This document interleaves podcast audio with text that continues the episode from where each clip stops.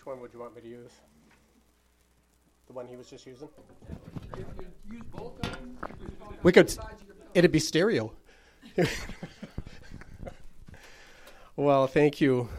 Um, I think you know we were talking about blessings earlier, and I think it's an amazing blessing that we could have those six children up here waving flags, and not one eye was put out. I kept watching those flags. Wow, it's amazing, amazing. well, um, we've been aware. Linda and I have been aware for a long time. This, if those of you who don't know, do you, everybody know Linda? That's her right there. You know, if it hadn't been for Linda and her family, I, I wouldn't be standing here right now. But she became a Christian well before I did. Her family prayed for me for a very long time. Um, and uh, if, they just brought me into the fold. And just, you know, for all the resistance that I had, all the time that I spent kind of holding back like that, um, they just they just prayed me right through that. So I, I'm very very appreciative of that. We've been aware for a long time that Jesus' gospel is is bigger than personal salvation.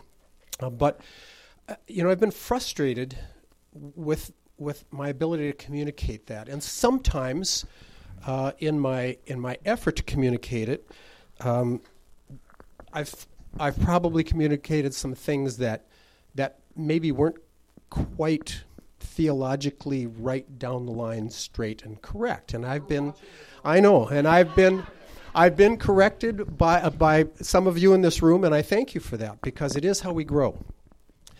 Um, but uh, we have, um, in the past few months, maybe actually the past year, we have really begun to grow in understanding how to communicate that a little bit better.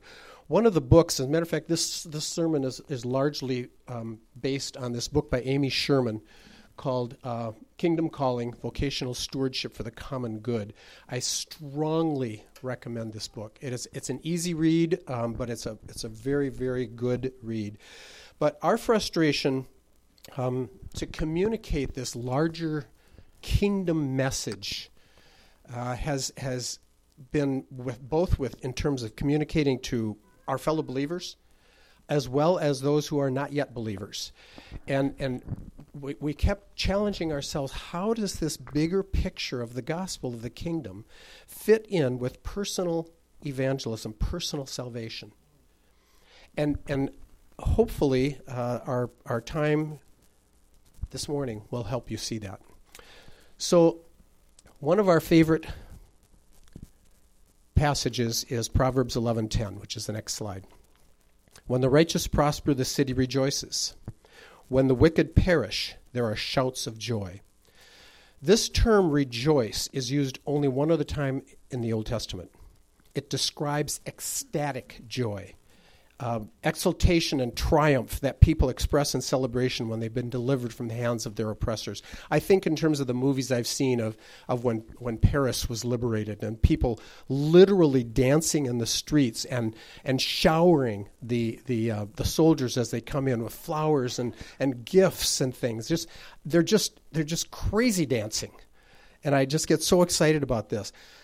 If there's this kind of joy, then by this we realize that the righteous, in their prospering, must be making a remarkably positive difference in their city.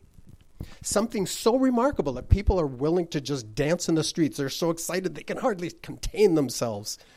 They must be stewarding their power and their wealth and skills and influence for the common good to bring about noticeable, significant transformation in the city.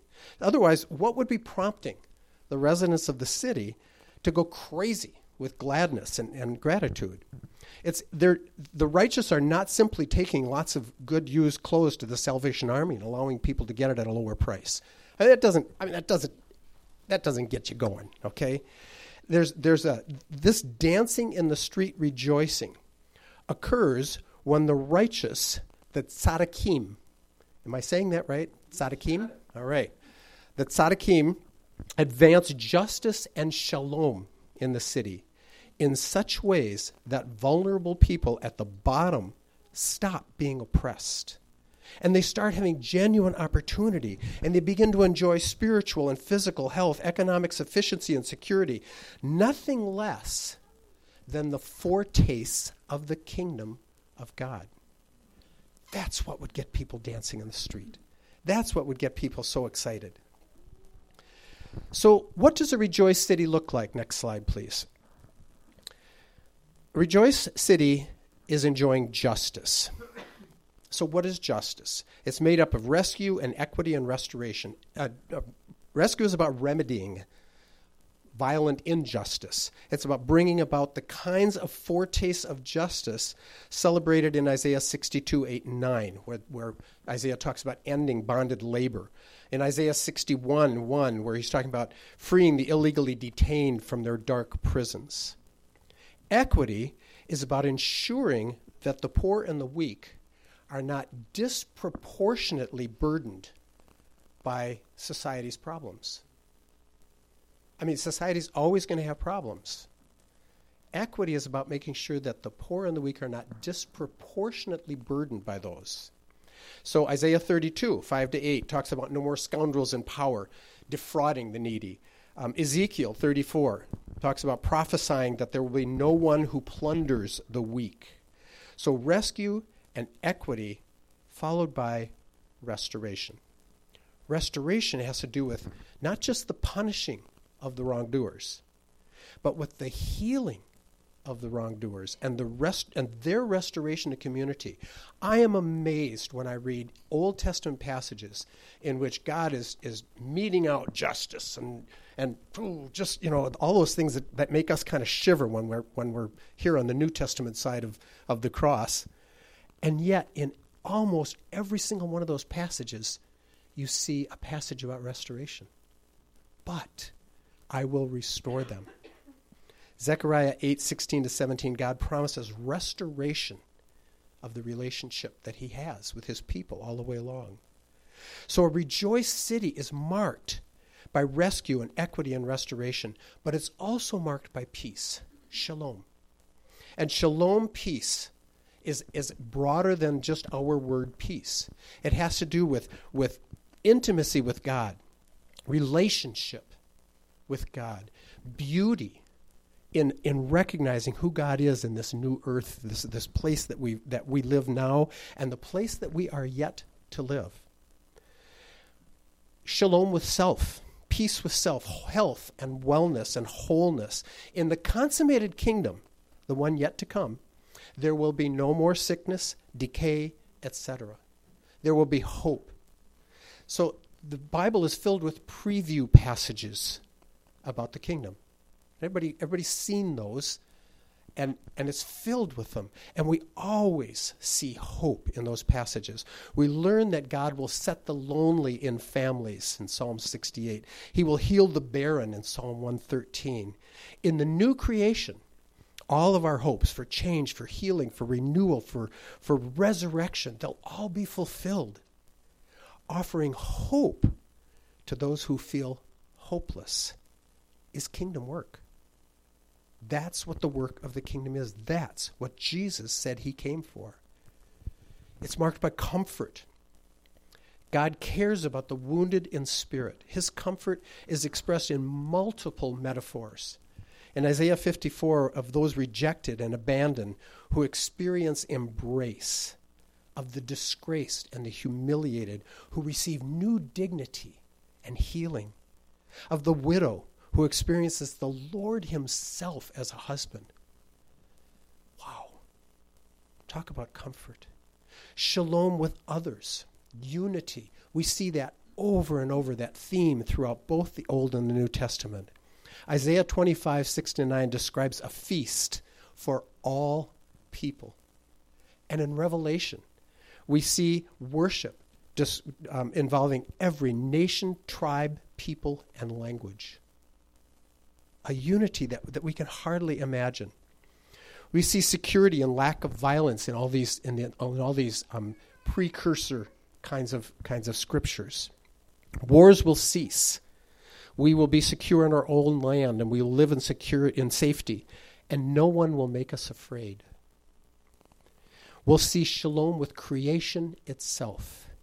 We'll see economic flourishing. Micah 4 4, where everyone has his own vine and his own fig tree. And I know all of you are sitting here thinking, I sure wish I had my own fig tree. just to be able to pick those figs any old time I wanted to, you know, just. Isaiah 65, 21 to 22, where we enjoy the fruits of our labors and we all have shelter. Isaiah 49, when hunger will cease, and Joel 3:18. I love this quote. In that day the mountains will drip new wine, and the hills will flow with milk. Isn't that I mean that's just such a wonderful image. Believers advance foretastes of the kingdom when they devote themselves to the great work of relief and development, to hunger alleviation, to micro enterprise, to sustainable agriculture, to efforts to find new ways to provide everyone with adequate shelter and clean water, to advocacy for the rule of law so that the just are free, uh, the just and the free enterprise can flourish. Sustainability. So many of the preview passages speak of the healing of creation itself as God restores what was once barren. So, why don't we see that? There's a tension between the now and the not yet kingdom. So these preview passages permit us a big God sized vision for our labors and our hopes. But there's a danger of them encouraging utopianism. The kingdom of justice and shalom will arrive only at the return of the kingdom king and only in the king's power. And by his wisdom and guidance will we make progress in transforming our communities. On the other hand, we must not believe that because the full vision of the preview passages won't be realized until the age to come, that we don't need to do anything now. It's certainly true that we are waiting for the kingdom's full consummation at Jesus' return. But while we wait, it is the task of the church, Christ's body, to enact and embody foretastes of the coming realities of that kingdom. We, as Jesus' disciples, have the amazing privilege of participating in his work of restoration. Indeed, joining him in this work constitutes the very center of our redeemed lives.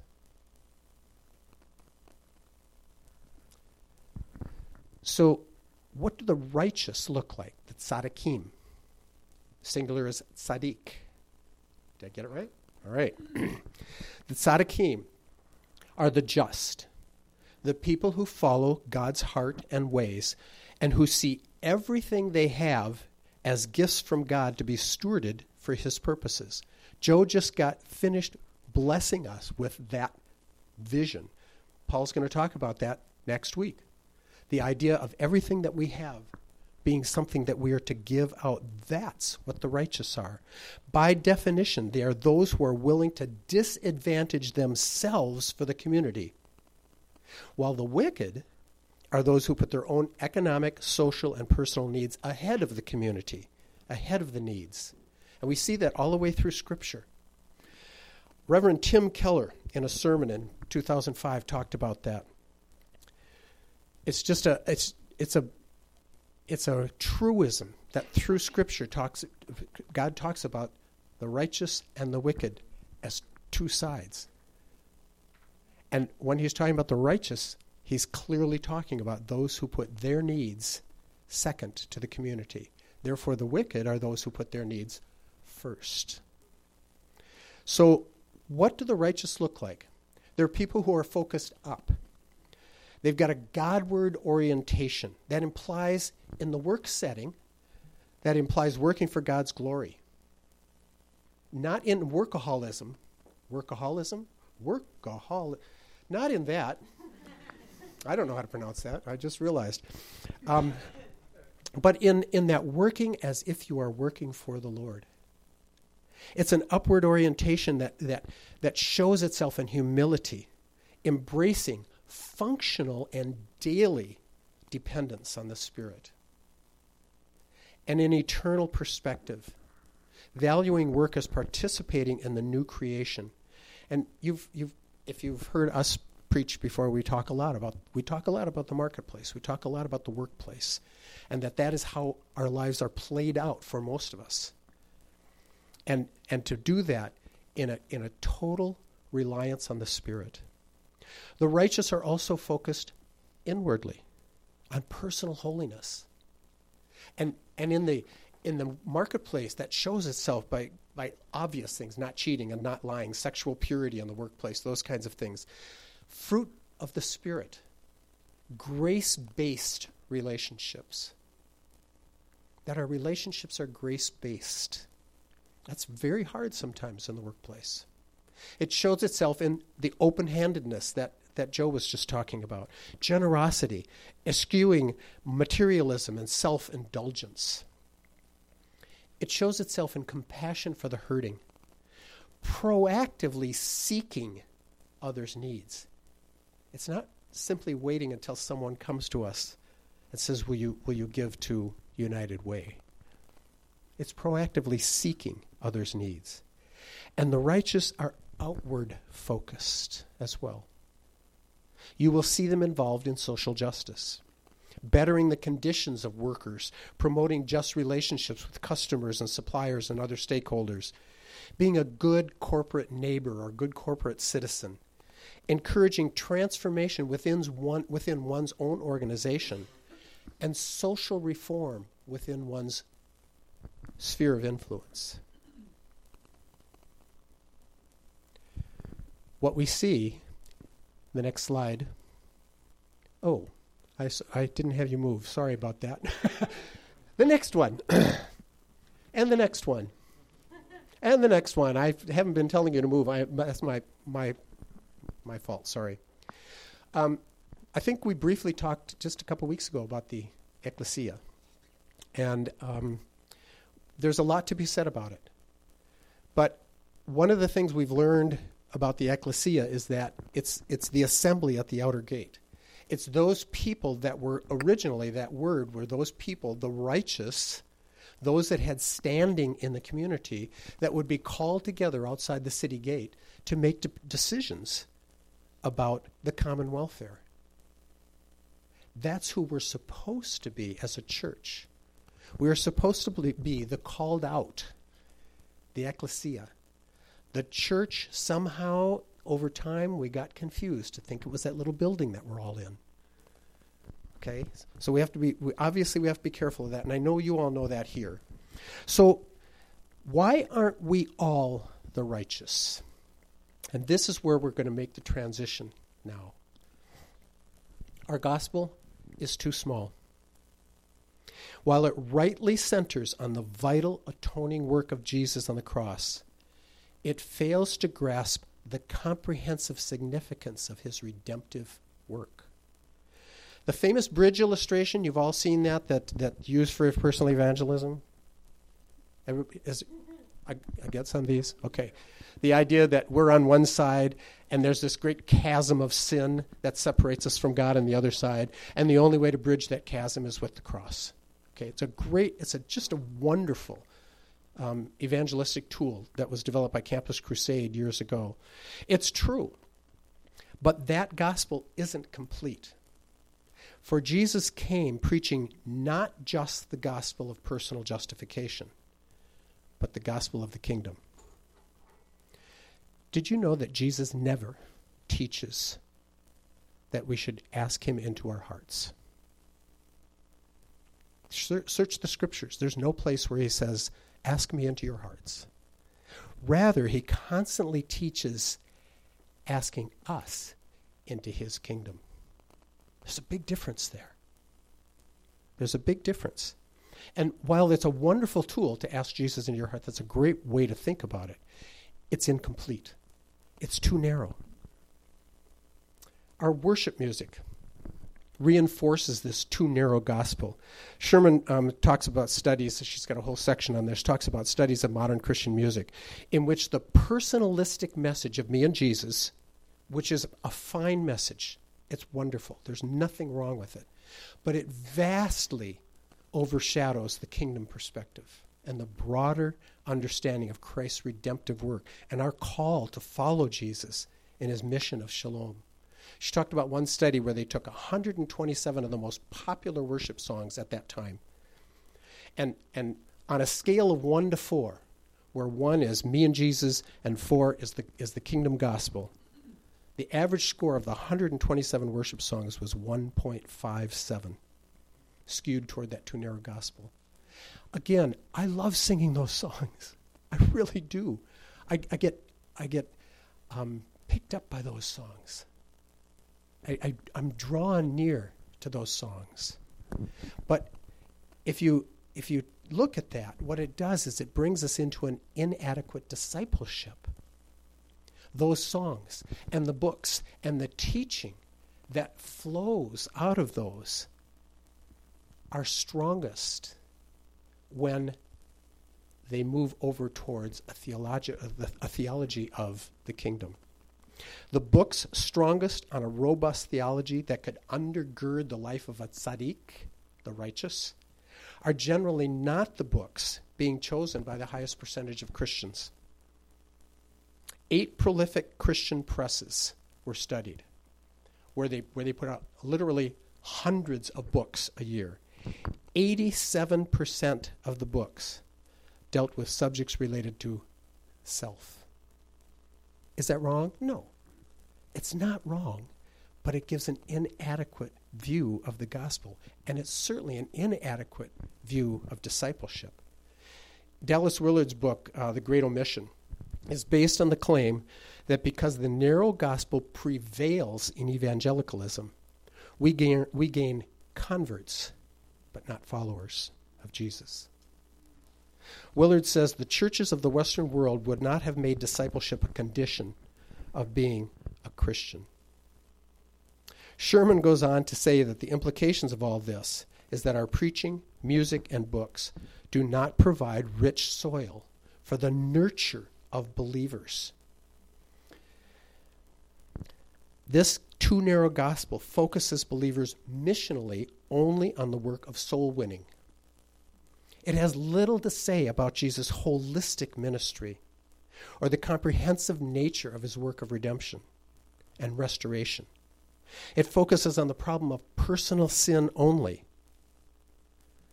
This intimating that sanctification is a matter only of personal morality, rather than that plus social justice. So, put differently, it focuses only on what we've been saved from, rather than also telling us what we've been saved for. And then, one other thing that keeps us from being the tzaddikim, the righteous, is an inadequate view of heaven. Paul's preached about this many times, so I, I don't think any of us share this. But N.T. Wright says that most Christians' ultimate hope is of going to heaven. This vague sense of our souls being forever with God somewhere up above, out there. Randy Alcorn says that most Christians profess a belief in the resurrection of the body, but they spiritualize it. Two thirds of Christians believe they will not have bodies after the resurrection.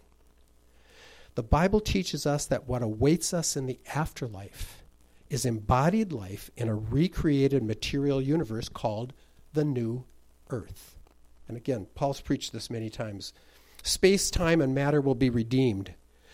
This truth has immense significance for us in our vocational life, in our work life, in our daily marketplace living. What we do in the present painting, preaching, singing, sewing, praying, teaching, building hospitals, digging wells, campaigning for justice, writing poems, caring for the needy, loving your neighbor as yourself doesn't matter. Will last into God's future. Wright says our work indeed is not in vain, as Paul, not this Paul, as the Apostle Paul says, because we are accomplishing something that will become in due course part of God's new world. So, with all that, how do we communicate? How do we communicate in such a way that we can advance evangelism? How do we call people both to intimacy with God and the forgiveness of sins, and to entering into a kingdom work to which He's called us. We mentioned that bridge illustration earlier at Campus Crusade made popular. So I'm going to show you a similar tool used from another campus ministry, InterVarsity.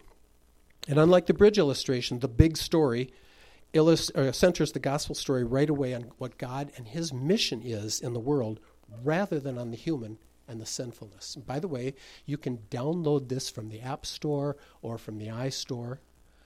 Um, it, it's, it's, a, it's a great little app that, that comes up. And unfortunately, these are, these are my illustrations that you'll see here, so they're my drawings of the same thing. Not quite as good. But um, we begin by asking people what they think of the world today. That's a great opening. What are you hearing in the news and seeing in your own experience? The world's really messed up. And people will talk about that. And ask them how they feel about that.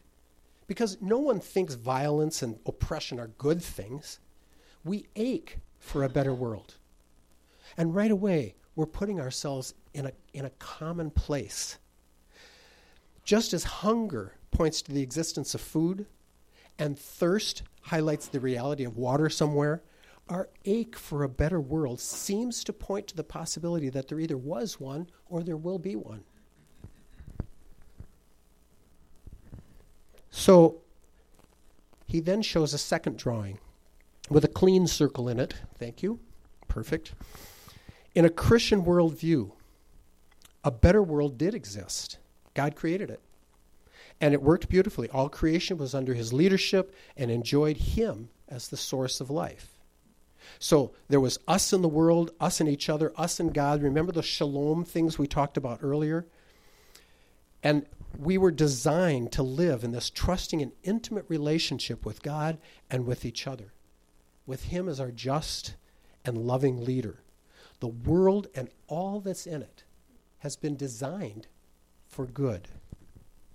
So if we go on to the next one, he shows us yet another circle. And clearly, this one shows us that the world has been messed up. It isn't living according to its design. So we rejected God's leadership. We took charge and essentially became our own God. So we broke relationship with God, left ourselves and our world in a state of death. And again, there's plenty of scriptures for this. Um, on every level, we've become corrupt. And we see evidence of this corruption all around us. And, and it broke it broke relationship with us and the world.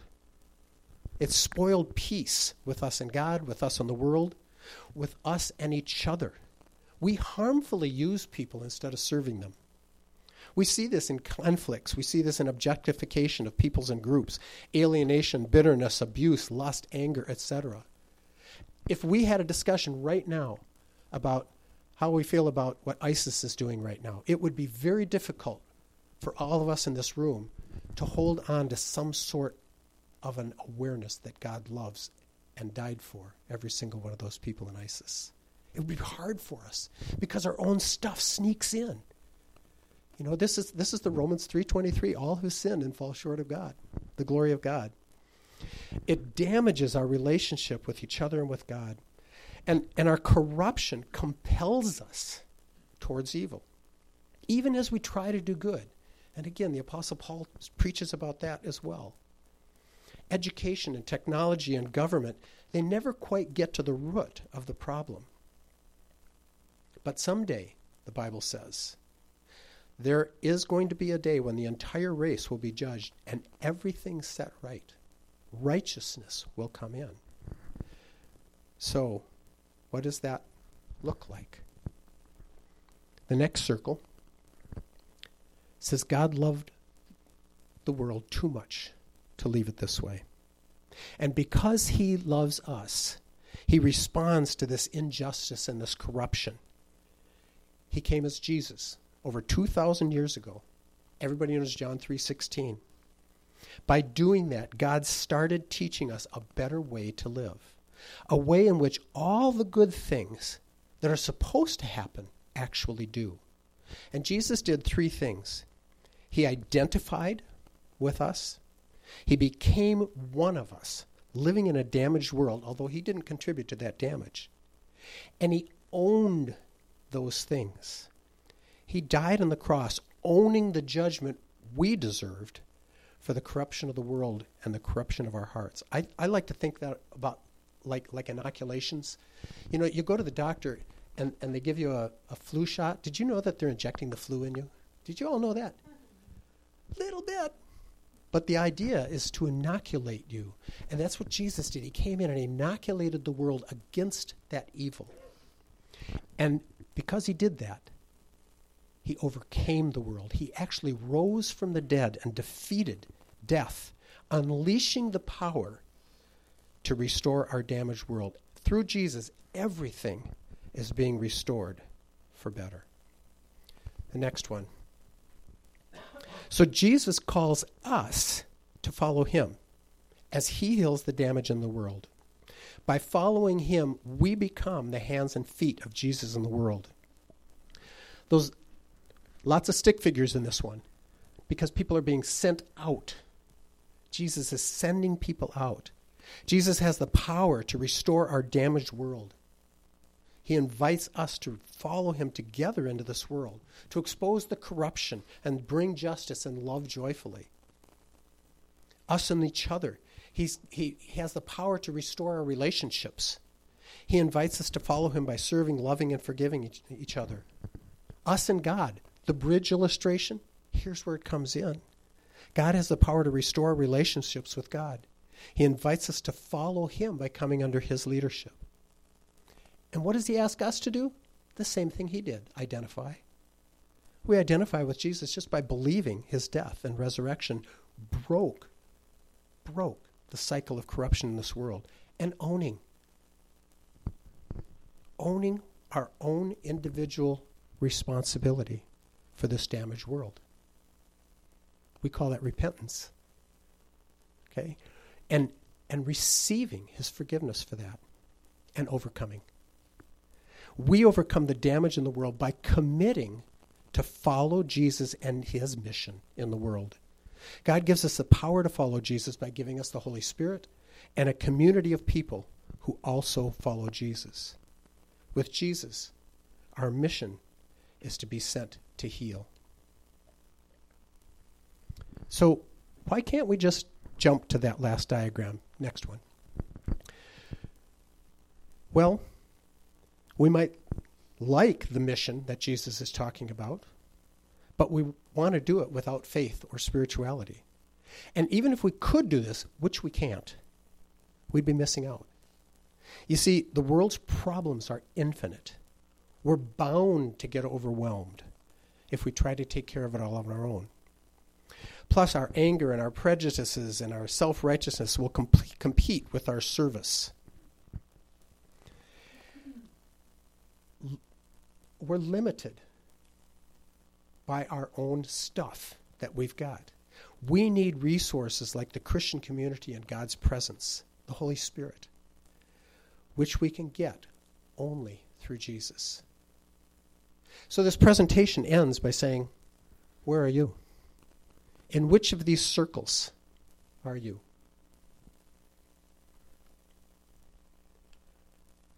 The question is next slide.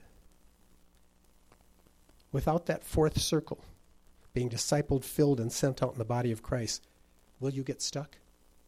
Will you get stuck elsewhere? Will you get stuck in the third circle, remaining out there your, with your personal ticket to heaven, in the holy huddle, enjoying fellowship with God and other believers, but divorced from the mission of God? See, without this, we will fail to become the tzaddikim. We will not become part of the ecclesia. The city will not experience that dancing in the street joy on our watch. So, where are you? Where are you? Where is each one of us? Our challenge to you today is to examine your own heart. I trust that everyone here has accepted Christ. If you haven't, any one of us will be happy to talk with you about that. You can see here how it's a tool towards making a better life not only for you, but for the whole world. But I'm not sure that everyone here, including myself, has fully accepted walking into that mission of Christ that he calls us to. The bigger mission of not just calling people to personal relationship with Christ, but calling them into discipling the world through being the righteous, through being the tzaddikim, to bringing a joy to your city, to your country, to your neighborhood, to your family, that will cause people to dance in the streets with excitement. So let me pray for you right now.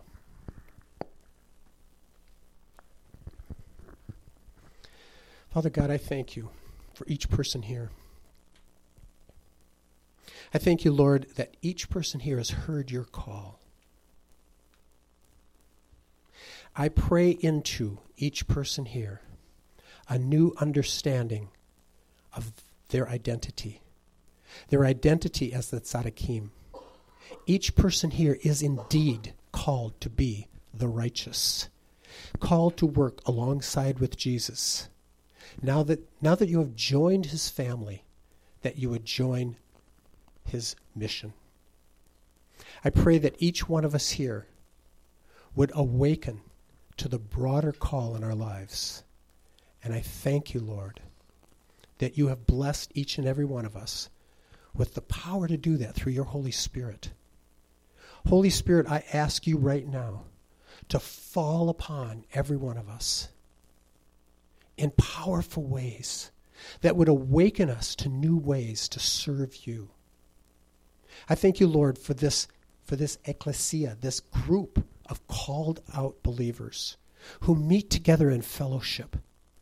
I pray that Lydia House would be a place where we would support and encourage, but that we would goad and urge each other out as well. I thank you, Lord, that you have counted us among your tzaddikim.